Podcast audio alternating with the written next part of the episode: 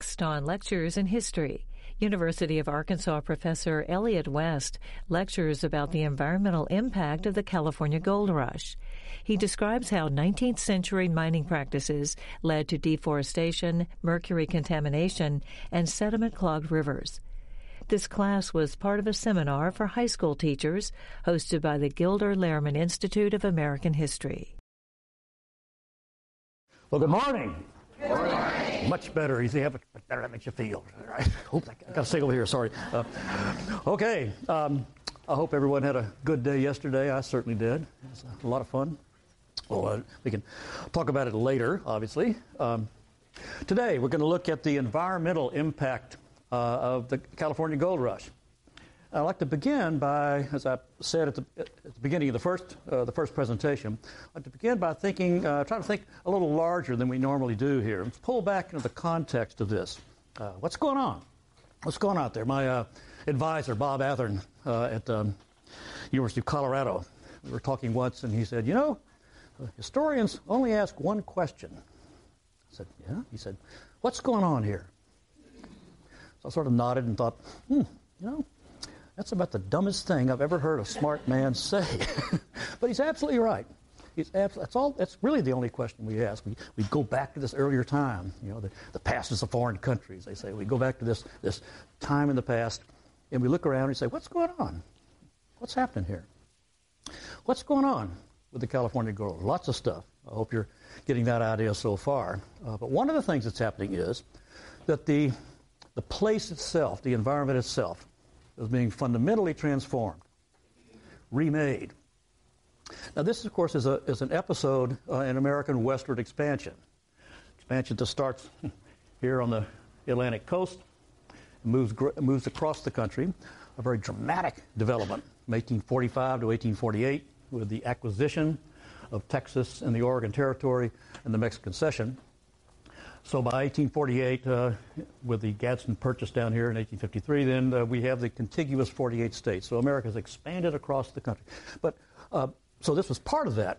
But what I want to begin with is by emphasizing that the, the gold, the California gold rush, and all of the gold and silver rushes that followed that were fundamentally different as a form of westward expansion.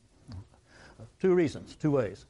First of all, they transformed the environment in radically new ways, different ways from earlier expansion. We'll talk about that. The bulk of the, of the presentation will deal with that. Uh, to go back to our, our uh, hypothetical frontier family moving from North Carolina to into Tennessee. Uh, they were changing the environment, cutting down trees, plowing the fields. They were bringing in domestic animals that changed the sort of the faunal regime of that area. They were changing it. So were these guys, except they were changing it. They were changing it in, in very different ways, radically different ways. And we'll spend most of the presentation looking at that. But also, to step back even farther and look at this contextually, this was also a kind of westward expansion that was fundamentally different from those before. Those before to use a vastly oversimplified way of thinking of it, um, were like moving lines. A line moving from the Atlantic coast to the Appalachians, over the Appalachians, into the Trans-Appalachian area, to the Mississippi, and then gradually moving westward. Primarily agrarian expansion, but essentially sort of a, a moving line like that. Like that. a gold rush, or a silver rush, occurred typically in a place that's far removed from the expanding society of the East. This is sort of a gradual movement. The, the, society is sort of pushing itself outward in that way. These are different. They occur in places that are isolated.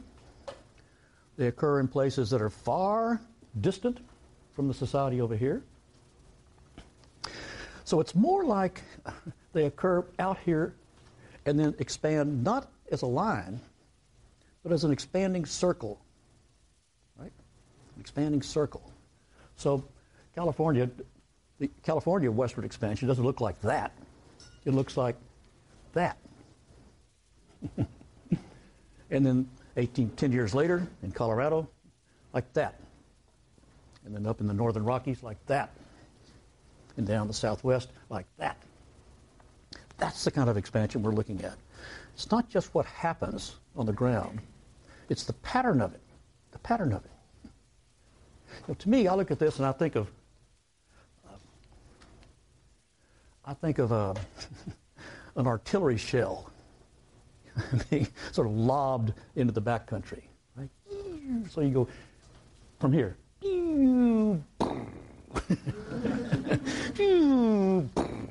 In Colorado, up in Idaho and Montana, like that, right? and they expand outward like that. This is a this this is not an advancing frontier. This is a kind of a, a what a concussive frontier. Boom, you know, boom, like that. Right? You can even look at this um, geometrically or mathematically and get a sense of how this was how this was different. Think of it this way: um, you take a a section of land that is one mile by one mile, right? This is the old, this is the line moving westward. And you move it, one side of it, a half a mile. You've increased the acreage from 640 acres to 960 acres. Right? Okay. Now you have a circle. Boom. and it, it, contains 640 acres. The area of the circle is 640 acres. Now, you take this and you expand the radius half a mile. How many acres will that circle be? that circle will be 2,276 acres. So, as a geometry of expansion and conquest, expanding circle has it all over the advancing line. So that's what was happening out here. That's what was happening out here. Now, the, the catastrophic effect of this was on native peoples. And that's what the next two presentations are, are, are about. Uh, Al Hurtado, here this morning, uh, will speak, and then Willie Bauer uh, will speak on this. So I'm not going to pay a whole lot of attention to that, but keep that in mind. Keep that in mind. Especially going back to the first presentation when I talked about who was out here at the time of the gold rush. And I emphasized that the, the enormous variety of native peoples virtually all of them lived by an economy of hunting, gathering, and fishing. And I said that while that had great advantages in some ways, it, it gave them a pretty, pretty high standard of living. It required that they have virtually uninterrupted access to a large area. Any change in that would be a real problem. And this was a huge change that undercuts their environment, undercuts their economic system. Okay, so contextually, think of this as a that, sort of a big story. What's going on here? What's going on here is a very is a fundamentally different kind of westward expansion with different kinds of consequences. The second reason, remember, that this is this is different is because of what happens in a gold rush or a silver rush, as opposed to what happens with an advancing uh, farming frontier. So let's start with that. What what does a mining camp need? to start, to get going. Get going. Well, first of all, they need people need places to live, cabins, stores. So you need wood, wood. And it's especially true, of course, when, uh, unlike a farming frontier where the population expands gradually and cuts down trees, this is the place where people come in by the hundreds and then the thousands. And they all need, they all need a lot of wood. Right? The first impact here was a, a stripping of the hillsides. And as we'll see in a moment, they also needed a lot of wood for the work that they did, you know, for the flumes and the sluices and the rest. So, uh, almost immediate deforestation around the camp itself. And that leads, of course, to erosion, problems with the streams, and the rest. A place to live. they also need to eat. to eat. So another effect, right away, was the rapid depletion of game in the area. They had um, these guys would go out uh, uh, to hunt just to feed themselves, but also to market it. Very quickly, these sort of meat stores appear. and they're hunting wild game, everything from squirrels to, uh, uh, to deer and elk and the rest of it. It depletes very, very quickly. This is an area that was uh, suited to the other thing I mentioned about the nature of native society here is that they lived in relatively small groups in rancherias, uh, very rarely more than about 125 people. So that's what this area was currently. That's the kind of numbers that this area was, was currently supporting. Now all of a sudden you've got to support hundreds and hundreds of people, and then thousands of people, and the game is poof, you know, it's, it's gone almost immediately. They began importing food, importing food, including sea turtles from the Galapagos Islands were brought in. Uh, the, the, the sea turtle population of the Galapagos, you know, Darwin's turf, um, crashes, collapses as, as, it comes back. But, uh, uh, but more than that, what you see is farmers come in, they begin to clear the land to feed the, far- to feed the miners. Ranchers come in, they begin to clear the land and to pasture their cattle there and to fence it off. All of this, of course, disrupts the environment in fundamental ways. So those are basic ways. The basic, first basic things that happen is simply by living there, simply by being there, these mining camps begin uh, to fundamentally change the environment that they're living in. What else? What is it about mining itself that has an effect? Well, this is the image that we have, most of us, I think, have going, growing up about what gold mining um, meant. This is, this is how it operated. And I've talked about this before. This pan mining, this is the way that they tested for gold to see if there's gold in a particular in a particular stream. Uh, went through that. But This is placer gold, remember. This is the gold eroded from the, from the Sierra Nevada. The lode mining I'll talk about a little bit later. So placer mining begins this way. And once they can locate a place where there seems to be gold there, then they begin to move into slightly more elaborate operations. The first were things like this, it's called a rocker. I think there was a rocker at the museum yesterday. You see that? Yeah, the thing you go back and forth.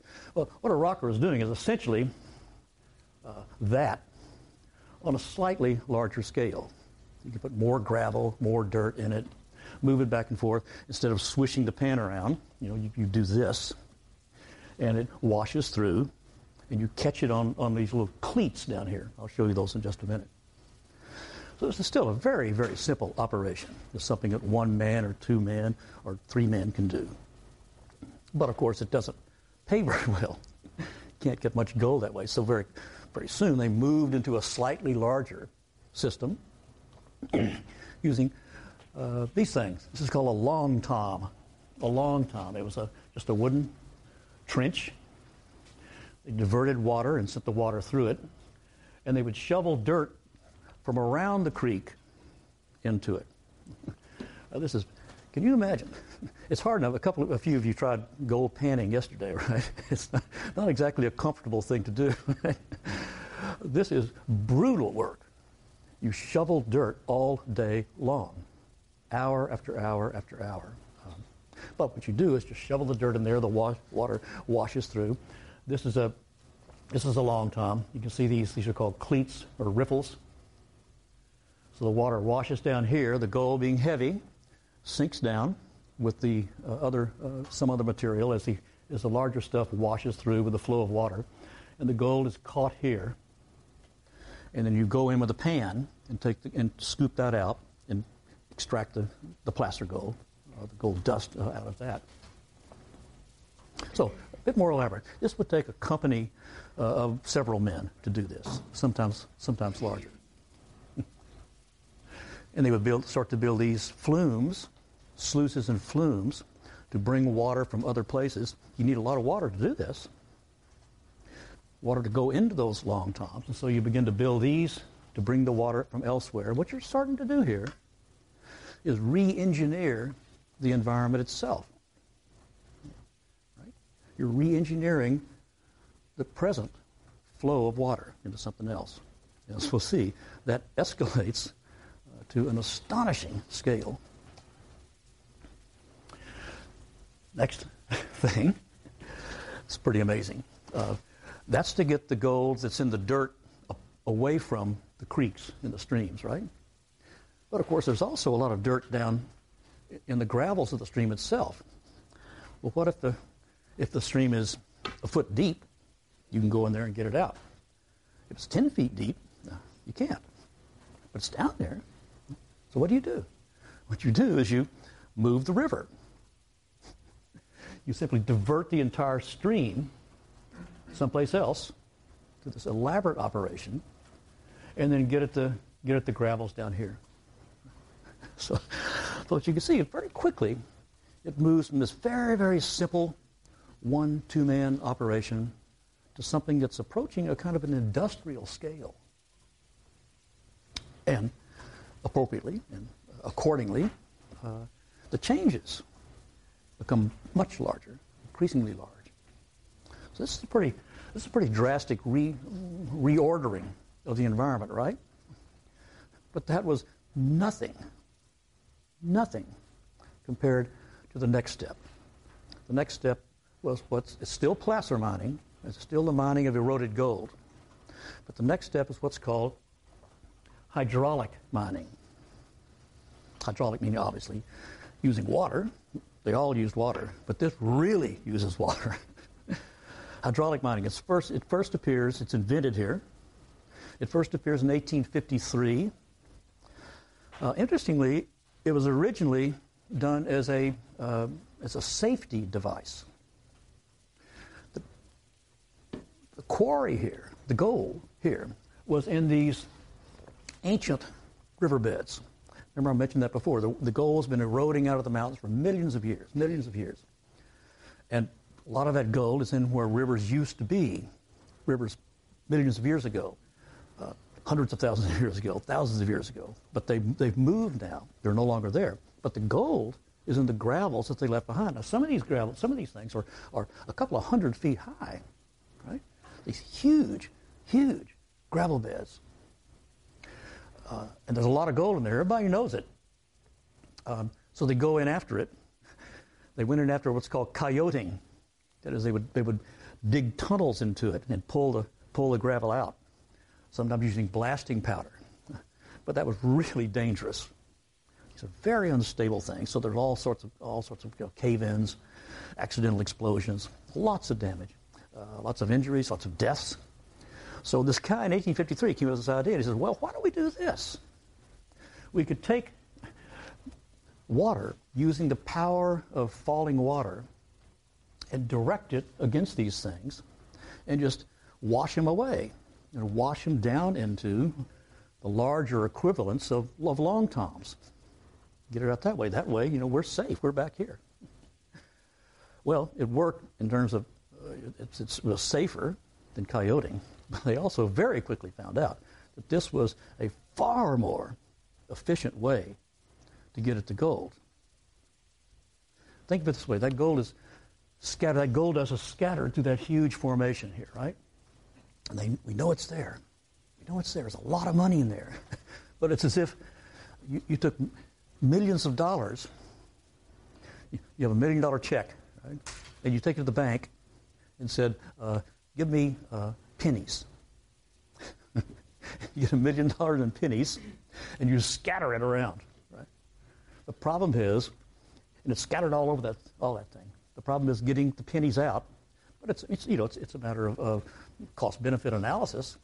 The kind, amount of work you have to do by simply you know breaking the thing down physically yourself uh, makes it uh, makes it uh, impossible to make any money out of it. You can't get to the gold on a scale to do that. This you can do. With this you can. So how does it work? You, you find a water source above you in altitude. Then you channel it down to where you want. You send it through these eventually iron pipes, first hoses and then iron pipes. And you at the end of it, you put a, uh, it's kind of a water cannon. It's called a monitor. There was one at the, at the museum yesterday. You all see that? Know, it's over there. A monitor. It's like a water cannon. And then you fire it through that cannon uh, against, these, against these hillsides. I might think, you know, that that, uh, it, it, that wouldn't create that much of a power. Well, this stuff comes out at an astonishing rate. There are accounts occasionally of, of a, for example, of a cow being in the wrong place at the wrong time and being hit by these streams of water, and they just explode. A few cases of people getting killed. People do these tests. You say, get the strongest guy in camp. You give him a crowbar. You say, okay, go up to that stream of water and try to go through the stream of water. You can't do it. Boom. they come out at this astonishing power, astonishing rate. You're using water's very heavy, and you what you're doing is is is accumulating the weight of that water as it comes down from that higher source, and then funneling it to the funneling it into this this small nozzle, and it comes out with this extraordinary power, and it washes this stuff away. And what it does in effect is, you know, in a day, in a day, you do what natural erosion would take thousands of years. So this is man-made erosion against these places. And it works. It works. On an increasingly larger scale. Look at that. People like ants down here blasting away at this stuff. So once it's blasted away, it then there's a monitor.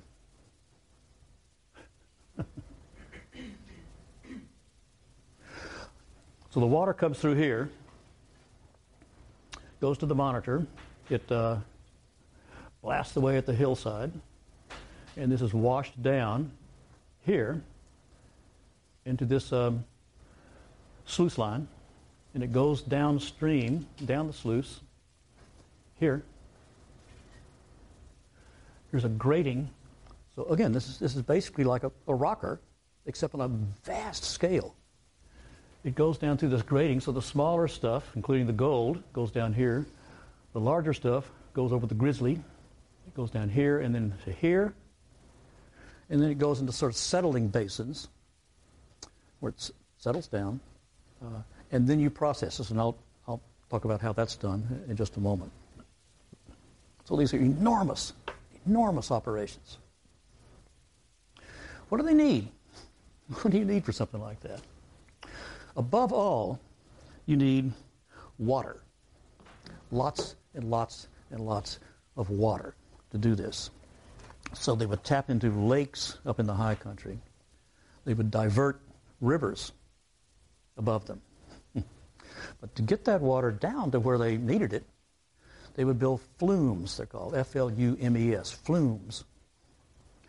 These flumes were huge, huge. They're essentially uh, wooden rivers.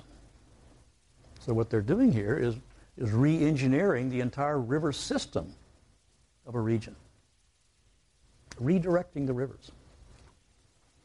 Some of them are really astonishing uh, feats of engineering, like this one.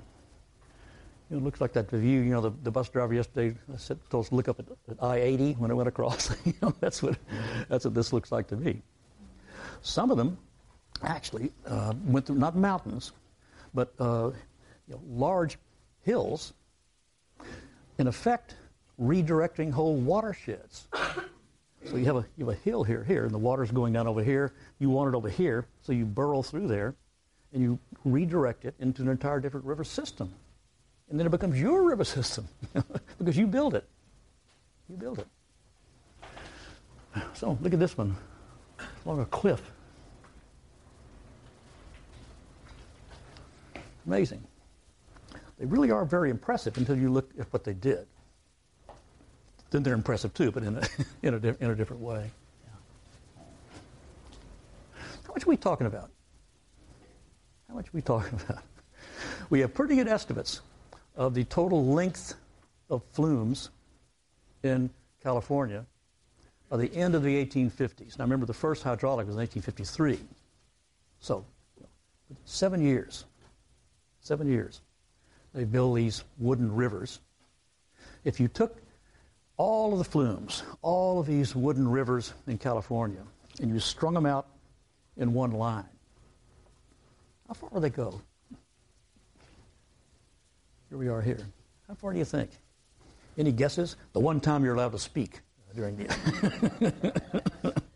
Any guesses? New York. New York? Good guess.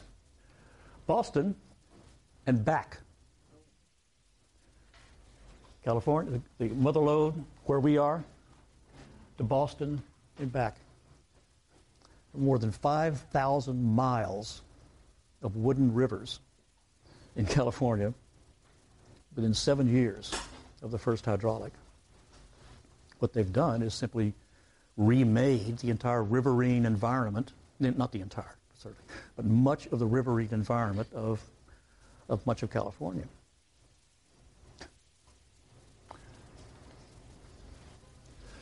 What else they need? Well, um, wood. you need a pretty much amount, a pretty good amount of wood, you know, to, to build a camp, to build the stores and the cabins and the, and the, and the first uh, uh, the first sluices and so forth. What do you? How much wood do you need for this? so this effect, then the, the deforestation just goes into hyperdrive.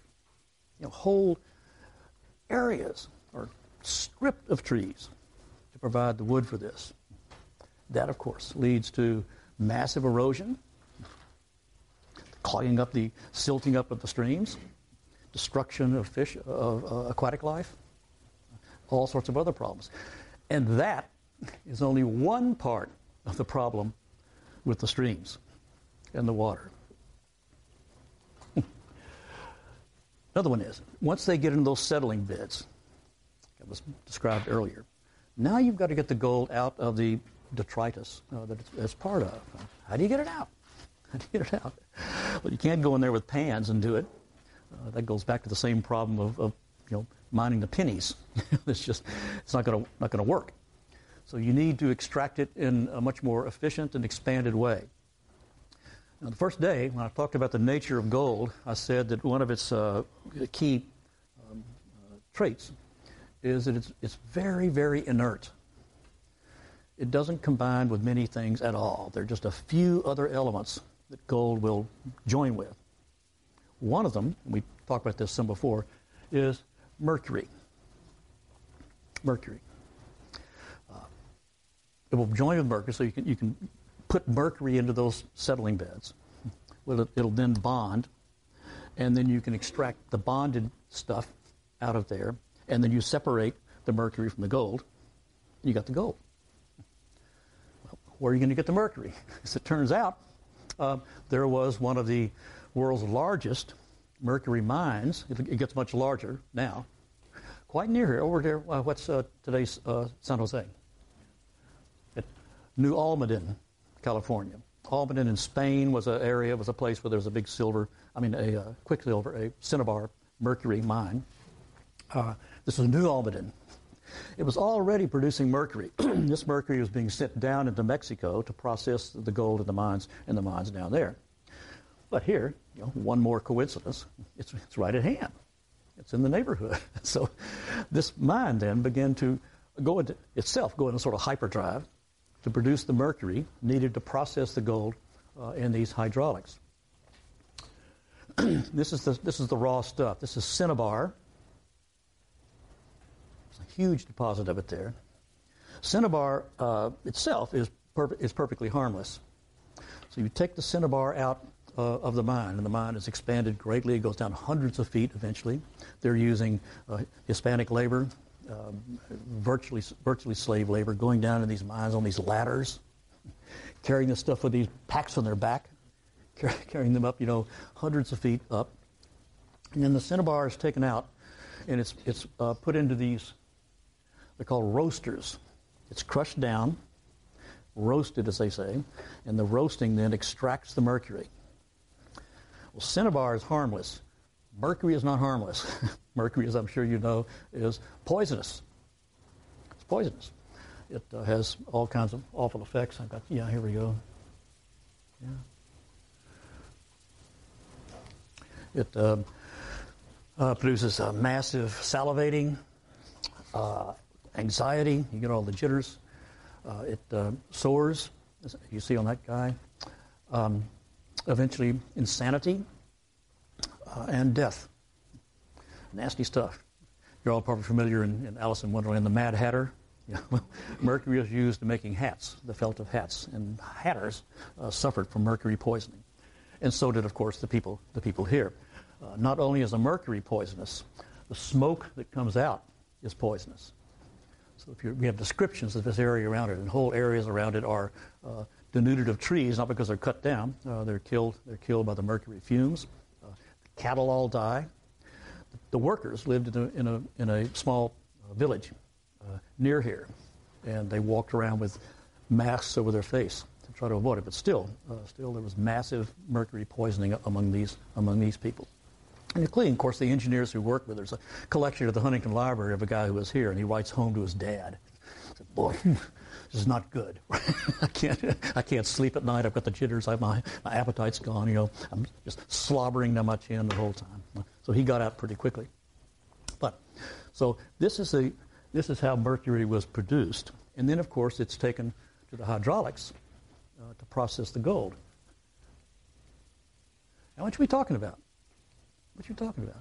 It's estimated that the hydraulics in California hydraulics, before they, they finally ended, um, used more than 10 million pounds of mercury.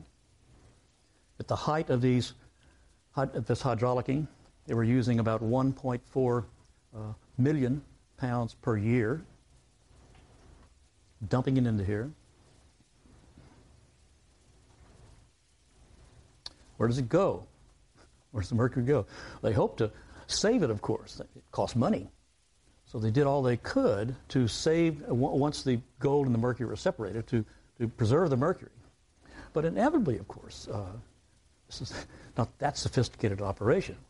Inevitably, it got out and went into the streams. So massive amounts of mercury then goes into these streams and rivers. It is then becomes part of the ecosystem of the river. It breaks down uh, into forms uh, that are then consumed indirectly by the fish. Um, then the larger fish eat the smaller fish, and the even larger fish uh, eat those fish. By the time the fish got up to the size uh, that people ate, uh, the concentration has increased something like 100,000 times. So people are eating these mercury contaminated uh, fish. And the water itself, of course, is contaminated. It's a lot of water. As I mentioned before, you get all that fluid. Um, the amount of water used, the, the, largest of these hydraulics, it's called the Great, what was it, the Great North, uh, remember what it is? Okay, okay. the Northfield, the Great Northfield mine, hydraulic mine. Oh, North Bloomfield mine. What is it? Bloomfield. North Bloomfield, thank you, thank you. The North Bloomfield mine. Um, it, in one day, at its height, this mine used as much water as the city of London used in one day. So imagine the water supply of, of, London, the day's water supply of London, being diverted into this one in this one mine, and all of that water is being sent down. It's being it's being filled with uh, it's being it's being contaminated by mercury. Um, results of this are, are still with us. Here's a sign today in the Santa Cruz area, or Santa Clara area. Still there. Al was telling me uh, yesterday about other, other um, lingering effects, right, of the, of, of the gold rush, yeah. Okay, so that's a problem. that's a problem that continues to continues to be with Californians. Um, there's another problem that proves to be even more uh, intractable. Uh, now, think of this now. You're washing enormous amounts of gravel and dirt out of these hillsides, right? And they're going down through these systems, and you're dumping the larger stuff, and then you've got these others. You got to get that. Well, once you get down, of course, to what you want to keep, which is the gold and the mercury, uh, what do you do with the rest? It's a lot of stuff. a lot of dirt, a lot of nasty stuff. It's called slurry. How do you get rid of it? You can't let it build up, you know, or pretty, pretty soon you'll be covered with it. So you've got to get rid of it. You've got to get rid of it. How do you do that? Well, some of it was, again, really quite impressive. there were some of these larger hydraulics that would sink a shaft down in the earth and then tunnel outward to a nearby canyon or something. Right? Might be a quarter mile, might be a half mile. So what they did was, in effect, build their own caves, tunnels. Read the descriptions of these places. You know, the water's going down there. There are waterfalls, you know, man-made subterranean waterfalls and cataracts down there as the stuff is washing out. It's all, it's all going down, flushing out, flushing out of this area, down into this place, sort of out of sight, out of mind. Eventually, of course, it's got to go into the rivers, into the streams. Flush it downstream, flush it downstream, get rid of it, get rid of it. And it's a lot of it. A lot of it. How much are we talking about? How much dirt? Think of just, just think of it in terms of dirt. How much dirt are we talking about? It's flushed out of the Sierra Nevada, down into these river systems, and eventually down to San Francisco. One of the great geologists of the 19th century, named Grove Karl Gilbert, brilliant geologist, he tackled that problem he looked at this. He looked at this and he said, uh, and he tried to calculate, just look very, very closely at the, at the evidence, you know, at the, at the materials of, the, of these hydraulic companies. And he came up with a, with a rough guess, a rough, very well educated guess of how much we're talking about. How much? How much is it? Well, okay. Imagine the Panama Canal. How much dirt did they take out to dig the Panama Canal? It's a lot. Okay, now think of that. Think of that amount of dirt, and now multiply it by six and a half times. Six and a half the volume, six and a half times the volume of debris taken out to dig the canal across the Isthmus of Panama. That's how much was flushed out of here. Another example, think of the Great Pyramid of Giza. Big thing, right? Now fill it with dirt. Now multiply it two and a half times. Two and a half times the volume of the Pyramid of Giza was washed out. So much was washed out of the Sierra Nevada, of these areas up here. So much was washed out. Eventually goes downstream. A lot of it, as we'll see, stays along the course, but a lot of it makes it all the way to San Francisco. So much was washed out that eventually it affects the tidal patterns in San Francisco Bay. Uh, Gilbert, Grove Karl Gilbert, uh, argued in this book, uh, in this study, came in the 1930s, I remember, argued that this is the first time, uh, the first time in human history that man becomes a what's he called a geomorphic force. It's the first time in human history that people have become a geological force. Not just changing the environment, we're always doing that. Not just changing the environment in, in that way, but changing the, literally the shape, the fundamental shape of the earth itself. Right here. Okay, so where's it going? It's going down these river systems, right? it fills up these rivers at an astonishing rate. It's going down these river systems. It's, it's settling as, it, as, as they come out of the mountain, as the falling water levels out. It settles down to the bottom. It settled, and, the, and the rivers, the river beds then began to rise. Began to rise.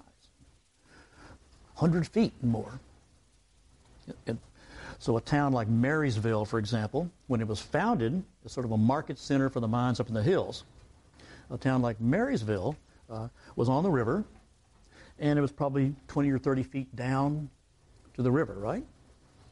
Pretty soon, the river's coming up. Pretty soon, it's level, and then it's above. It starts flooding the town. So they build levees along the river to protect the town from the river that's rising because of all the stuff flushed down from above it. Water, of course, that's nasty and polluted, poisonous in some cases. causes a problem. The problem is even greater uh, for the farmers. Remember, as these towns expanded, um, uh, the uh, agriculture begins to develop around them. Farmers come in, begin to clear the area and to, and to, and to farm the area, right? They're all along the rivers.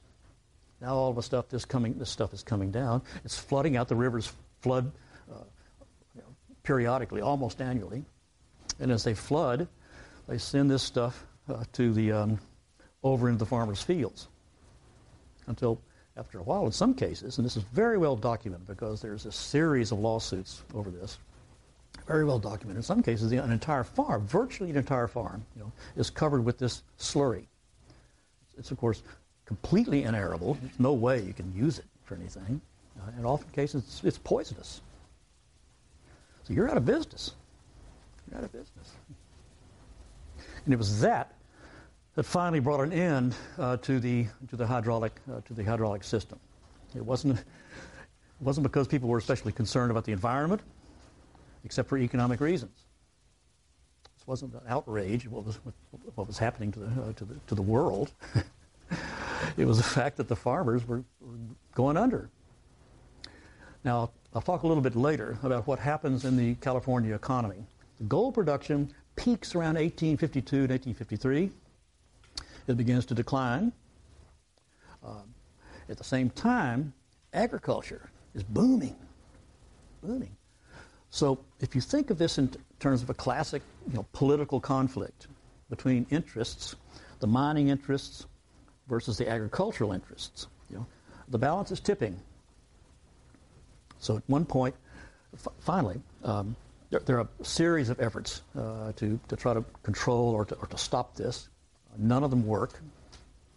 So finally, there is this uh, lawsuit against the um, I can never remember the North North Bloomfield got a middle block North Bloomfield mine and others and others um, to uh, either halt or pay reparations, pay damages, which of course would be impossible. Uh, to pay for that would uh, they couldn't possibly do it. So it's essentially it's a lawsuit to stop to stop hydraulic. Uh, it goes into goes into a court. It's fought out over a, a lengthy period of time. Uh, very expensive lawsuit on all sides. Um, very interesting lawsuit. If you look at the arguments on, on both sides, uh, a couple of my favorites, uh, the, the attorneys for the uh, uh, for the mines, right? they argued um, this guy's suing them, right? So look what you've done. They said, well, how do you know it's me? Can you tell exactly whose mess that is? I said, I guess true enough. Uh, but uh, you know, the attorneys for the farmers said, uh, I don't care if it's you or him. This is what it is. And what you guys are doing is what the effects. And the court said, yeah, well, you're right. You're right. Then, this is my favorite argument. Favorite argument. Then, uh, the attorneys uh, for the mines said, okay, it's ours. Right? Okay, you got me. It's ours. So all of our stuff now is over your field. It's not your land anymore. It's our land. this is this is our land. This is our uh, our mess. Whatever. And the judge said, I don't think so. That doesn't work either. So finally, it goes to a decision that everybody expected, or many people uh, suspected, that it was going to go in favor of the vines because the uh, the uh, the judge, man named Sawyer, uh, was very pro-miner, pro-mines in other ways. Um, but he said, no, farm, they're absolutely right. Uh, this, is, this has to stop. Uh, either, you, either you pay for it or you stop. And they stopped. 1874, the decision. So in effect, hydraulic mining comes to an end around 1874. But the effect, effects, as you can see, if you go to there's, there are sites around the uh, Malakoff, the Malakoff uh, dig, uh, hydraulic diggings uh, a, a dramatic uh, example of this. Polluted, uh, p- polluted streams and the rest. So it's still, we're still, still living with it. Okay, all of that is placer mining. Um, there was this other kind of mining, of course, uh, lode mining. This is the mining that attempts to get at the veins of gold that are not yet eroded in the mountains, golden Dimbar Hills. And to that you, you burrow into, take a, a good guess where you're going to find those vines, uh, those, those, veins. Uh, you burrow it into it, and if you can, if you can find them, you know, paying them out, then you pull out, you you, you uh, crush the rock, you, you blast the stuff away, haul out the haul out the ore, quartz and granite, haul it out, and then and then process it. Now I'm not going to go in, into a great bit of detail here. In the first place, and if you're looking at California, uh, the, the, the, by far the largest amount of gold taken out of California, measured by money, was placer gold. Uh, but there was lode mining. We were up very close to Grass Valley yesterday. Grass Valley uh, had, had lode mining, and there were other lode mines around. The, the, but this is uh, an anticipation of what's going to happen across the rest of the West. Now, t- tomorrow, uh, uh, the presentation on some of the industrialization of the West through, through these sorts of things. Um, and I'll talk more about lode mining. I will depart from the title of the seminar by going, excuse me, by going over the Sierra to the Comstock lode. That's not gold, it's silver. Actually, it's gold and silver, but primarily silver. Uh, it's in Nevada, it's not in California. But it's really kind of an offshoot of the experience here. The, it, they start by mining gold, and then they find silver, and they start mining silver. And that was the most um, dramatic example of lode mining uh, in the West. But there would also be lode mining across the, uh, the mining West, the, uh, the mountain West. Uh, lode mining in, in, Colorado, lode mining down in, in, Arizona as well. So we'll get a, but I'll go into more detail about how that worked uh, tomorrow. But today, if we're talking about the environmental costs, the environmental effects of this, let's look at some of that of what, what this meant. How does this, how does this work? Okay. These guys burrowing down into the ground uh, to pull out the um, pull out the rock. Now remember, this is uneroded gold. So this is gold that's still you know, embedded in the rocks. So you, break it down, you blast it into these uh, to, into small enough pieces you can haul them out in carts, and then you dump them, and then you Here's a, uh, this is in uh, this is in Grass Valley.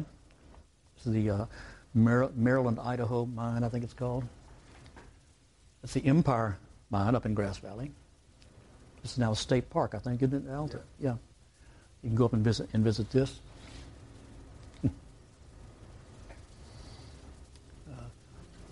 places like this. So what does this take? Once again, look at this now. Wood takes a lot, a lot of wood.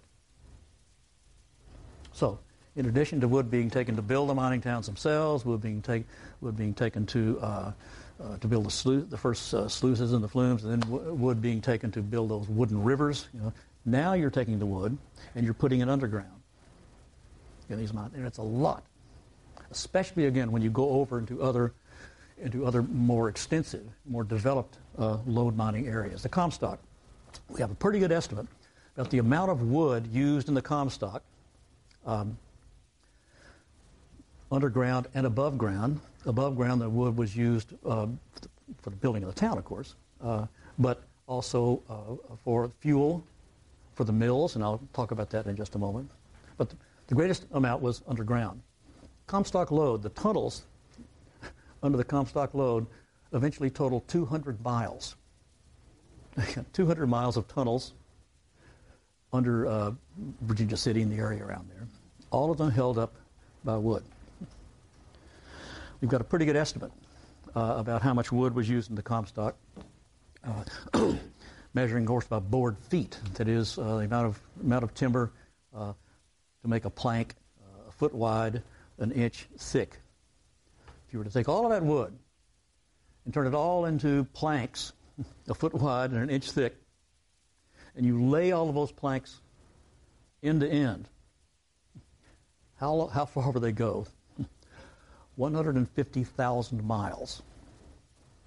150,000 miles of planks. All of it used in that one place, the Comstock.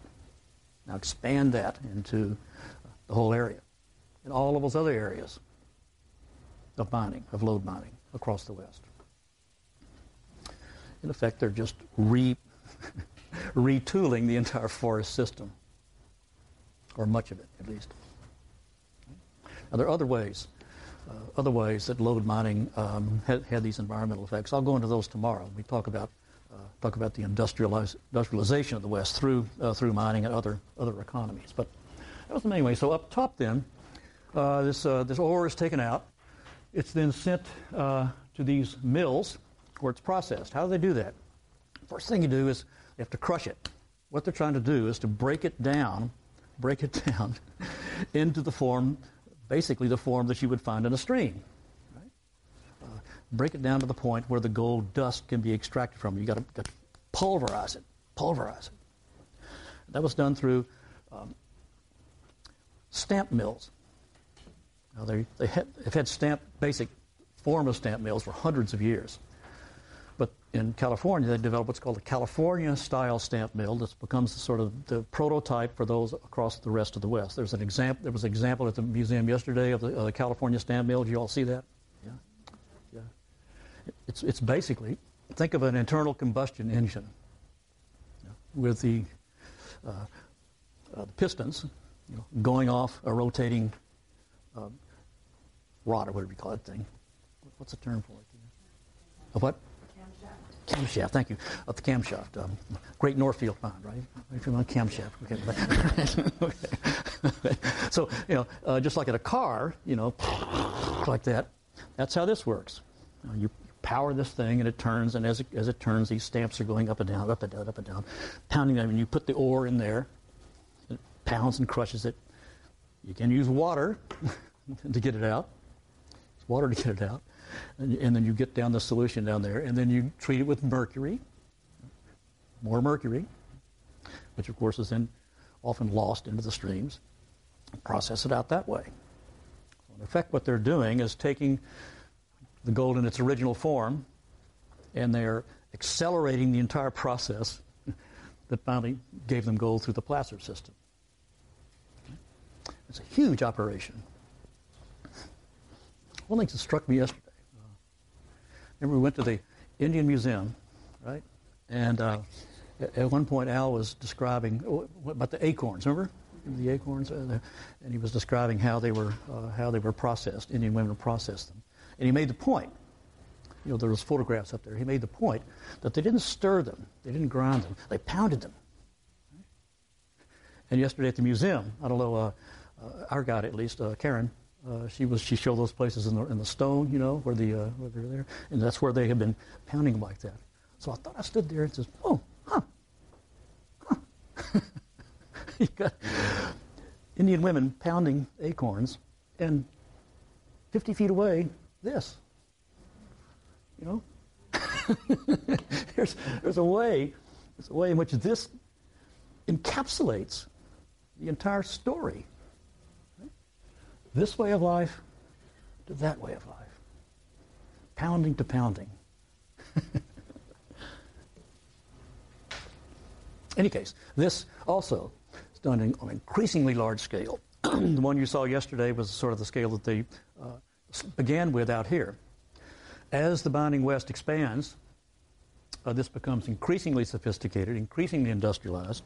This is the same thing. These are stamp mills um, in the Black Hills up in the 1870s, mid 1870s. Look at the size of this thing. Enormous.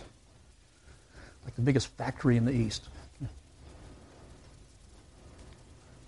So, there's this left. You'll see these all over the West California, Colorado, Idaho, Montana, everywhere. You see these are the tailings. Now, you don't nearly pay much attention to it. But what I want you to do, the next time you're driving one of those areas, you see this, think of this. That's just the slightest suggestion of what's going on here. What's going on here? Right? A lot's going on here. A lot.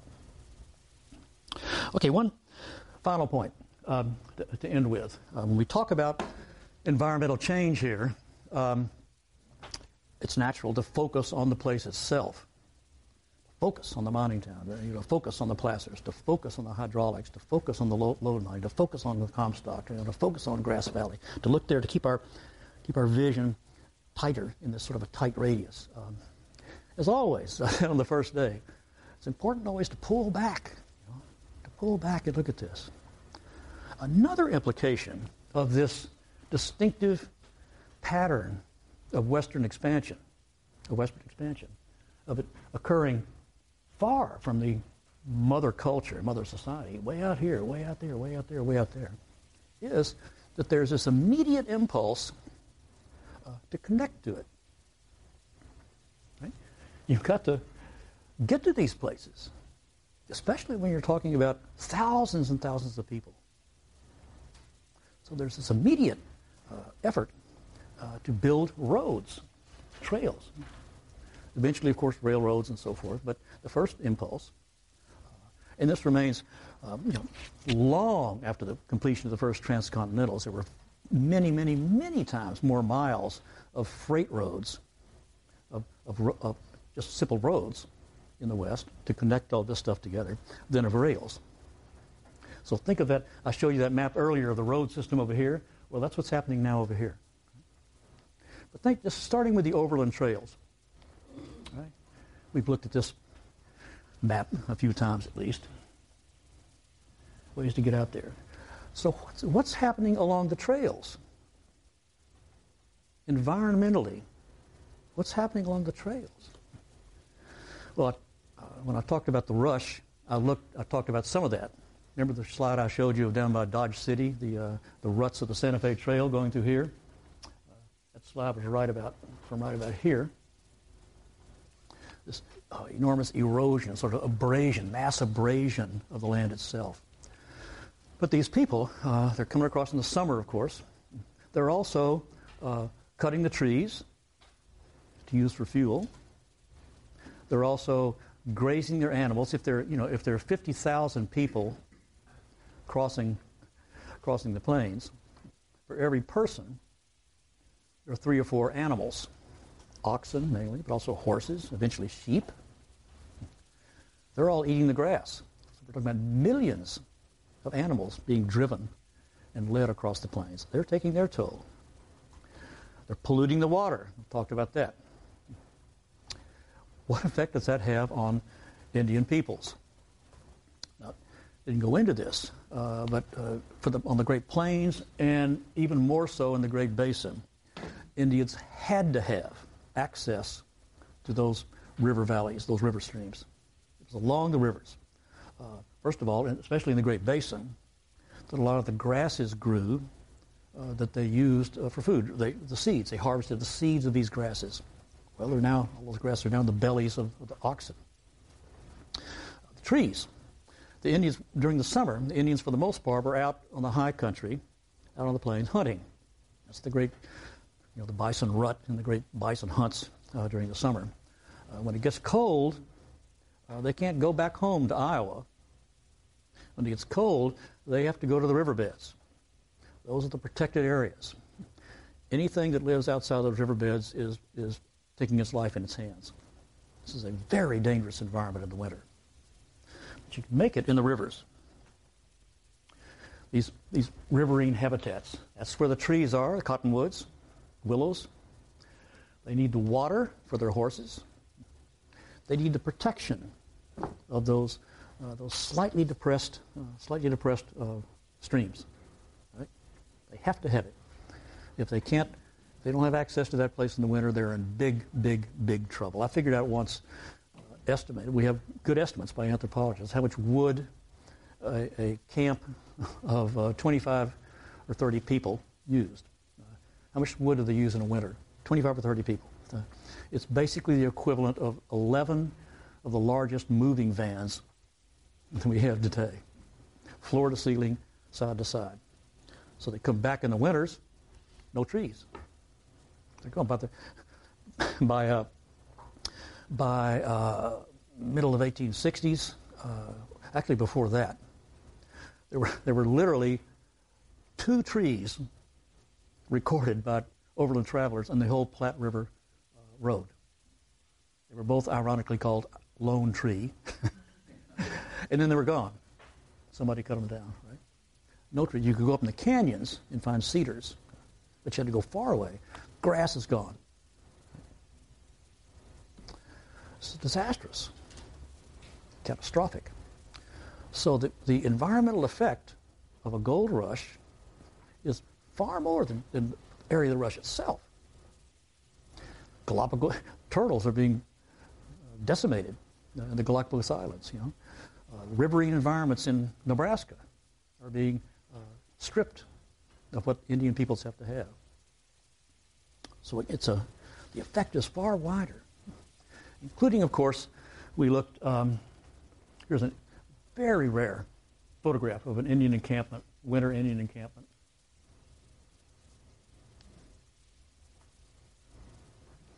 Including the effect, and we looked at this as well during the rush, of um, disease. Remember, uh, these overland trails uh, were these, you know, these, these things that almost, they seem to be ideally uh, constructed uh, for the communication of diseases. And they did.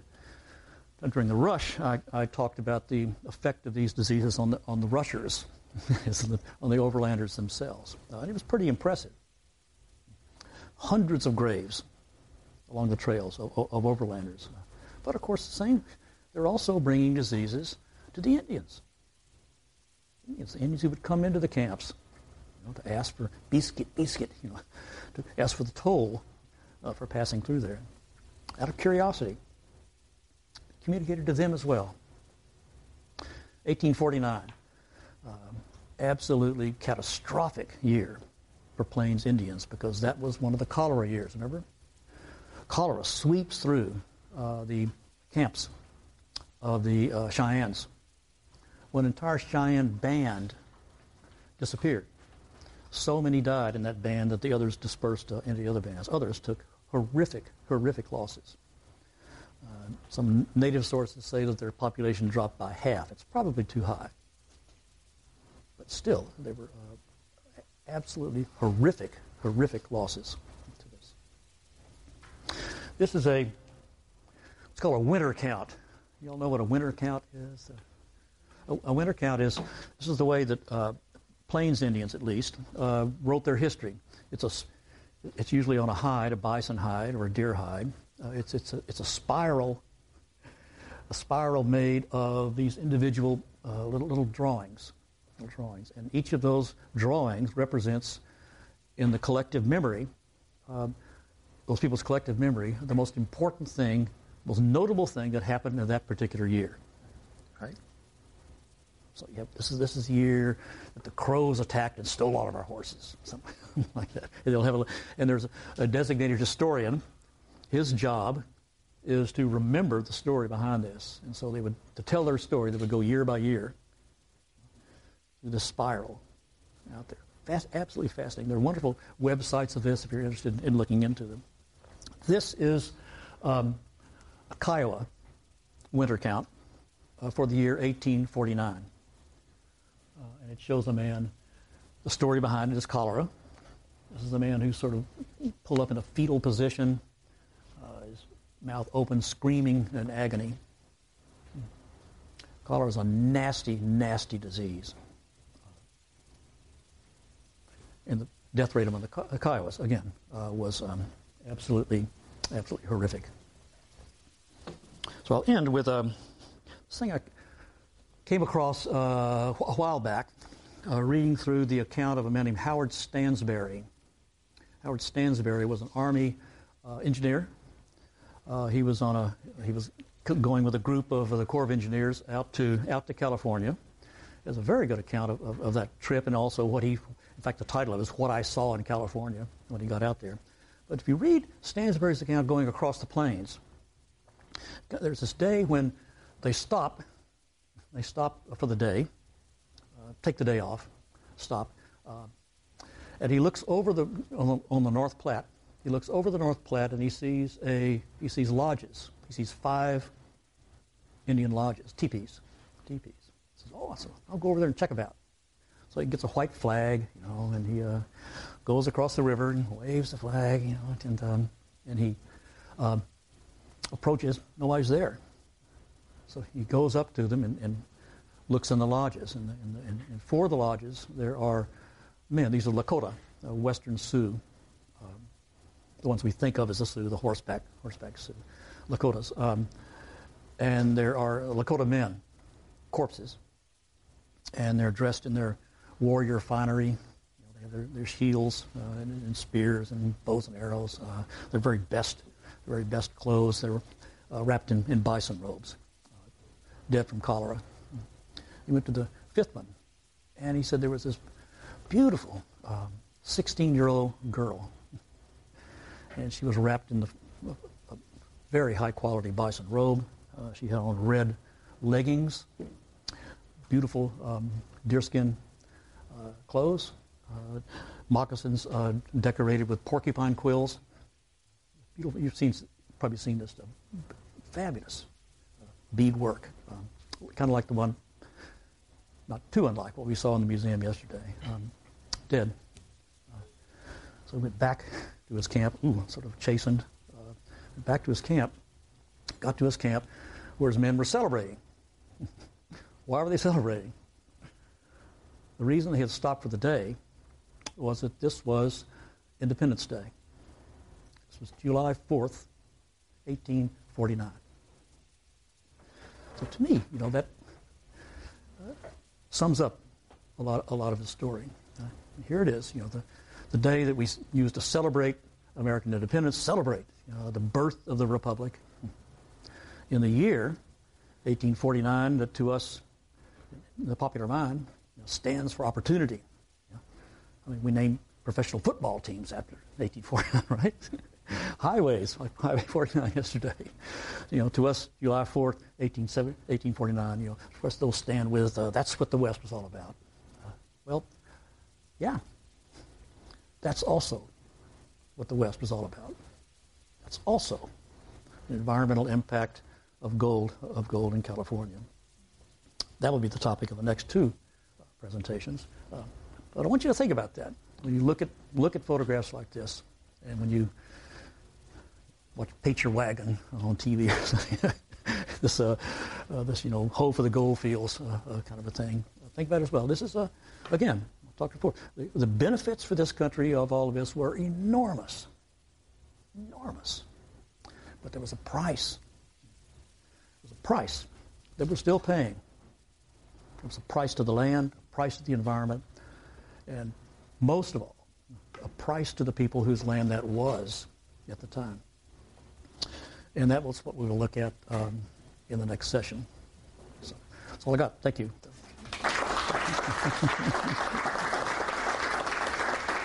okay, we got a we got some um, got some time for questions. I think. Do we not?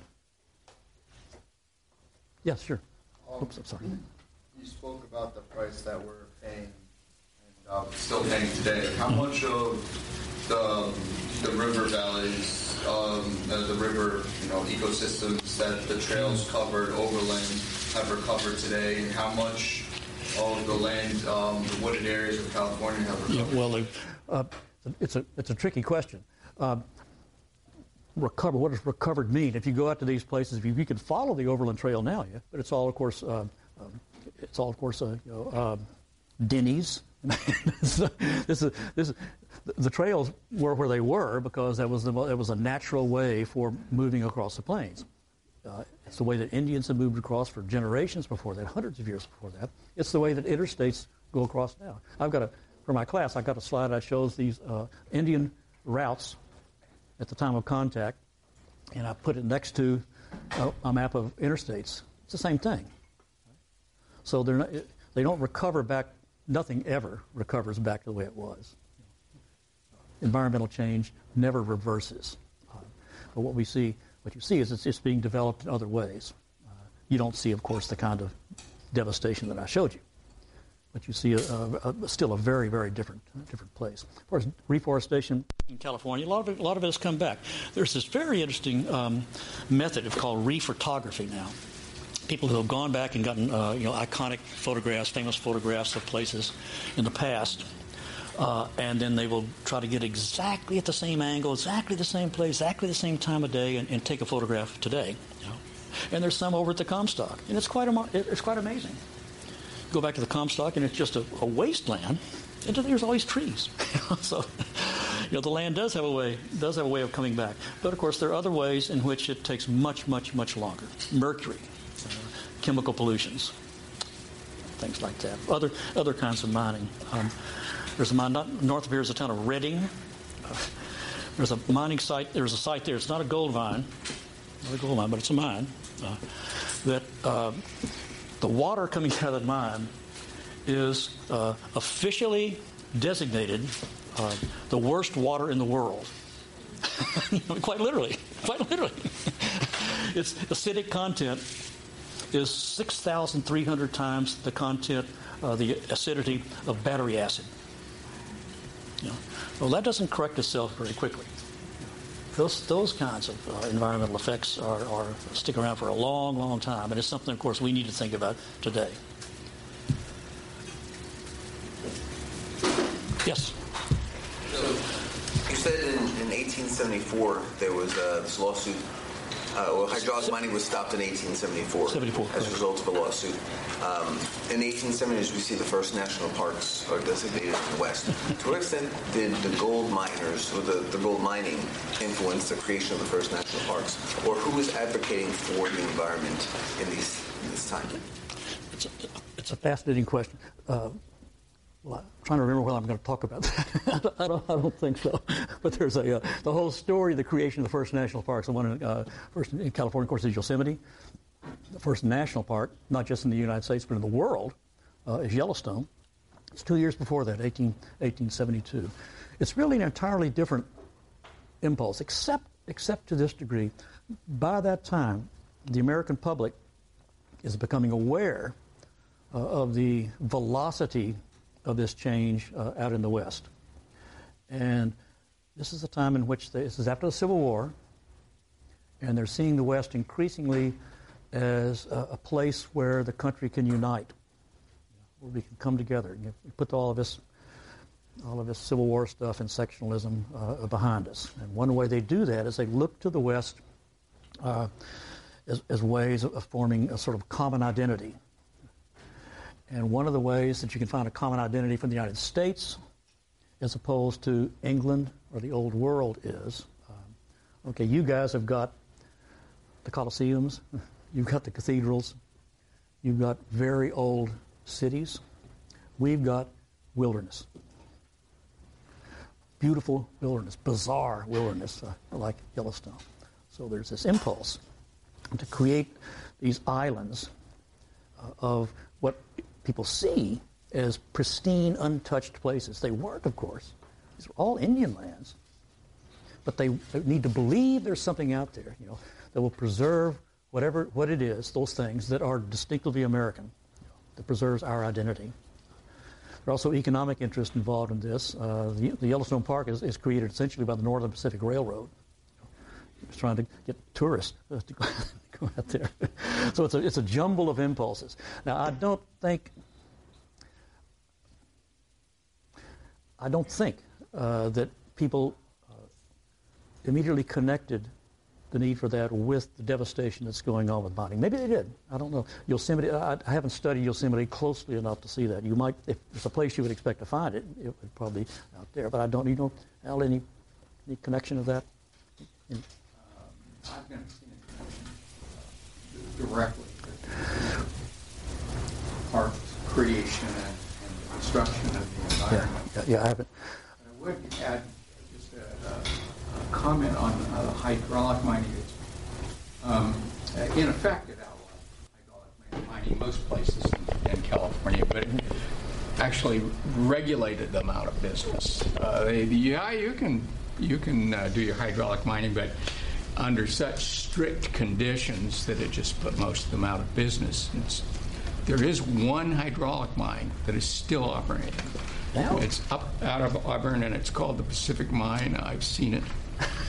Uh, I rode in on horseback 40 years ago. I'm not kidding. I wouldn't lie about a thing like that. The other, the other thing it did was, uh, you know, you have this big hydraulic uh, infrastructure. You can't move that, but you know there, there's the business thing. You can move that.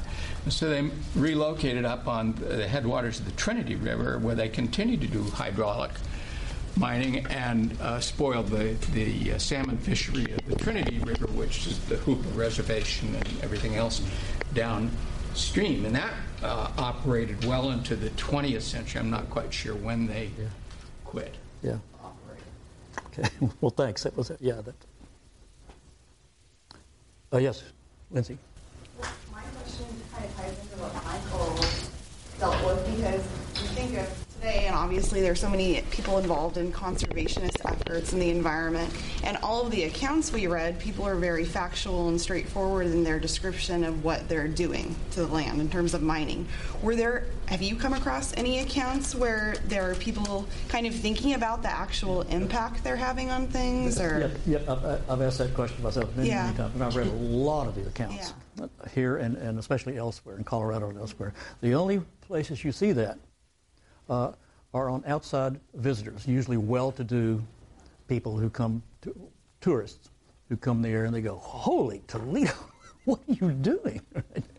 so people like Isabella Bird, for example, a very famous uh, woman tourist out in, in, in Colorado, uh, they they point that out. Otherwise, you know, this is the, this uh, cash cow. You know, this is the golden goose. Uh, in fact, in, the, in this book I'm trying to finish, I found this thing, and it he, goes into some detail about the destruction of this. You know, you, we have, we have stripped the hillsides. We've done blah, blah, blah, blah. Uh, you know, it, it, and he's right. You know, it's this pretty vivid description of the kind of uh, of the kind of uh, changes, the awful things that they were doing.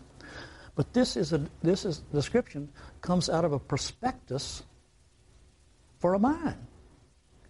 He's boasting of it. He's saying, "See what we can do." He's praising what they were doing. Yeah. So they see this as what Gilbert saw. You know, we now are the gods of the earth. Yes. Um, as the forms of mining started to progress from placer to mother lode, uh, were as they progressed, were they more and more successful in finding gold, or did it yield the same amount as they progressed? Oh, much more, the, in amounts of it. Certainly, were much more. Finding gold is a, that's a trickier question. Uh, you know, in those those hillsides that they were uh, that they were uh, blasting with water in the hydraulics, they knew the gold was in there. That's easy enough to find. That's when they first when they went in. It was a matter again of investment as opposed to profit. You know? uh, and it, just was not economical enough until they until they came up with the, with the hydraulic system. And then the amount. Now remember, and I'll talk about this more in some detail uh, tomorrow. Uh, imagine what something like that cost. These are very expensive operations, and you have to build an elaborate infrastructure before you make a dime, right? So, um, you know, sometimes months and months and months, a couple of years sometimes, to build something big enough uh, to, to make it pay. That's all outlay. Well, who's doing that? It's not that guy with the rocker. By this time, these are huge corporations. This is big, big business, and that's what I want to emphasize tomorrow. We think of the rise of big business in the in these years after the after the 18 after the Civil War, the 50s on as an Eastern phenomenon. We think of you know think of Carnegie, we think of uh, Rockefeller and all of that. It's also happening out here. This is you know, uh, and once you do that, if you're right in your estimate of, of what's in there, you, know, you make a lot of money. Profits are huge, and the, and of course the costs are huge as well. Yes. Uh, you mentioned before how the Native Americans were affected by disease brought by uh, migrants Mhm. going west. Um, explorers, Spanish explorers, 300 years before, were in the area. Uh, Hernando de Soto, Cabeza de Vaca wrote in journals how they arrived in areas where whole, whole tribes had been decimated and they didn't know why. And historians now believe it's this disease is brought by the Spanish in the 1500s to the Caribbean, um, spread faster than they did. Yes. So these diseases, I would imagine, would have also affected the western uh, United States with Native Americans. So are you saying that the diseases brought by the Americans or Europeans at this time brought also a decimation to the population as bad as the the one 300 years before, or was it smaller?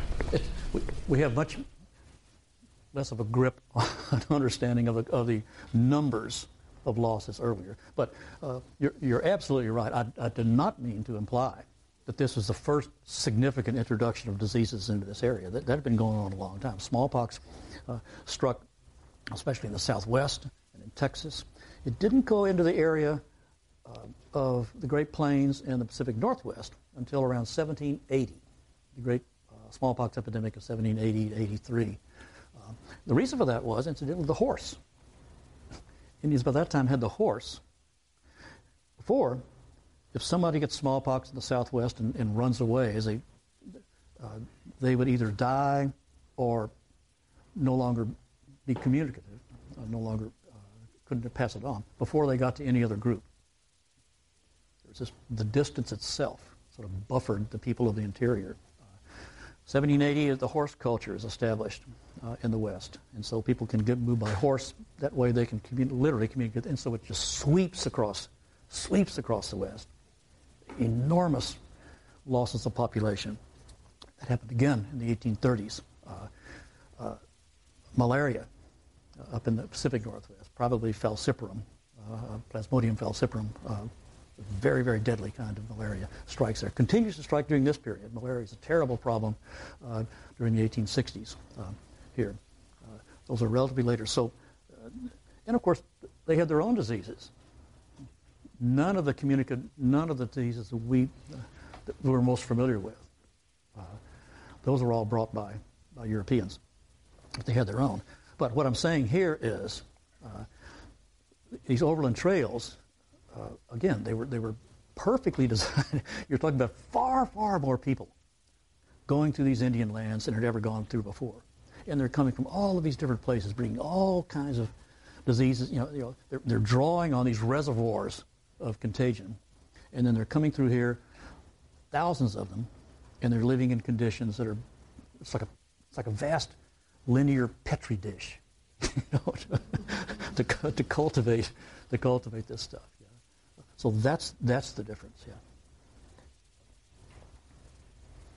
Any other questions? What time we got here? Oop, that time. Okay. Well, thanks very much. Enjoyed it.